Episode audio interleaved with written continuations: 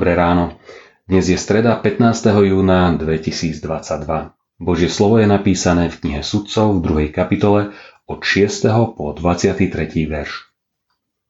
Keď Jozua prepustil ľud, Izraelci odišli každý do svojho dedičného podielu, aby zabrali krajinu. Ľud potom slúžil hospodinovi po celý čas, čo žil Jozua a starší, ktorí prežili Jozu a videli všetky veľké skutky hospodinové, ktoré vykonal pre Izrael. Jozua, syn Núnov, služobných hospodinov, zomrel vo veku 110 rokov. Pochovali ho na území jeho dedičného podielu v Timnat Cherese, na pohorí Efraimskom, severne od vrchu Gáš. Keď celé toto pokolenie bolo pripojené k svojim otcom, prišlo po ňom ďalšie pokolenie, ktoré nič nevedelo o hospodinovi ani o diele, ktoré vykonal pre Izrael. Izraelci robili, čo sa nepáčilo hospodinovi a slúžili bálom. Opustili hospodina, boha svojich otcov, ktorý ich vyviedol z Egypta a chodili za inými bohmi, za bohmi okolitých národov, klaňali sa im a tak hnevali hospodina. Keď opustili hospodina a slúžili Bálovi a Aštartám, Splanul hnev hospodinov proti Izraelu a vydal ho do rúk plieniteľom, ktorých plienili a odovzdal ich do rúk okolitým nepriateľom, takže nemohli už obstáť pred svojimi nepriateľmi. Kedykoľvek vytiahli, ruka hospodinova vzlom zasiahla proti ním, ako im pohrozil hospodin a ako im prisahal. I dostali sa do veľkej úzkosti. Potom im hospodin vzbudil sudcov, ktorí ich zachránili z rúk plieniteľov. No ani svojich sudcov neposlúchali, ale oddávali sa iným bohom a kláňali sa im. Rýchlo odbočili z cesty, po ktorej chodili ich otcovia, poslušní prikázaniam hospodinovi. Nepočínali si tak.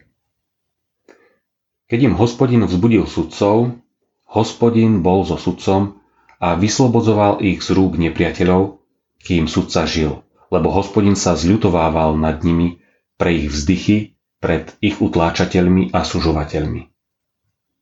Ale ako náhle sudca zomrel, znova konali horšie ako ich otcovia.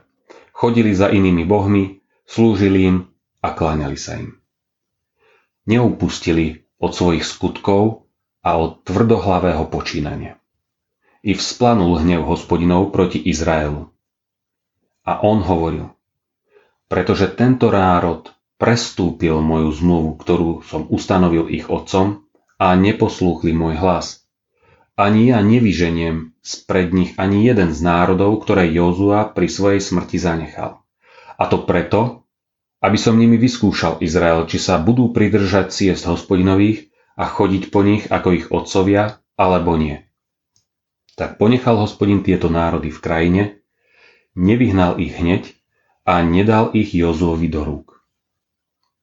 Nie sme o nič lepší než Izraeliti.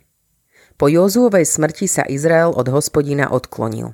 Ako to, že v ďalšej generácii nič nevedeli o Bohu a o jeho činoch. Zlyhala generácia, ktorá neodovzdala poznanie Boha ďalej? Alebo zlyhala tá nová, keď hospodina vytesnila zo svojho života? Každopádne výsledkom bolo, že ľudia robili, čo sa nepáčilo hospodinovi.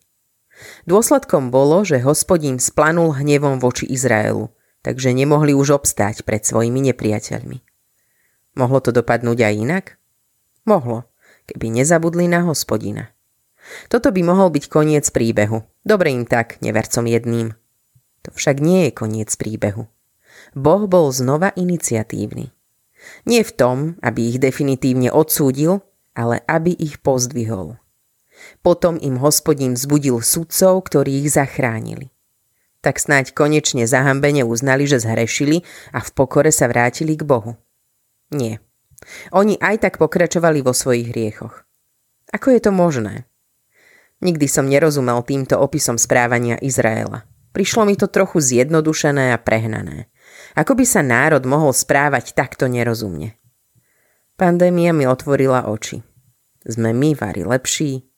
Vieme, čo je správne a predsa nedodržiavame pravidlá, ktoré majú chrániť nielen nás, ale aj našich blízkych. Nebuďme ako Izrael tých čias. Poučme sa. Vráťme sa v pokání k Bohu. Dnešné zamyslenie pripravil Ondrej Kolárovský. Myslíme dnes vo svojich modlitbách na cirkevný zbor Litovský Peter. Prajeme vám požehnaný deň.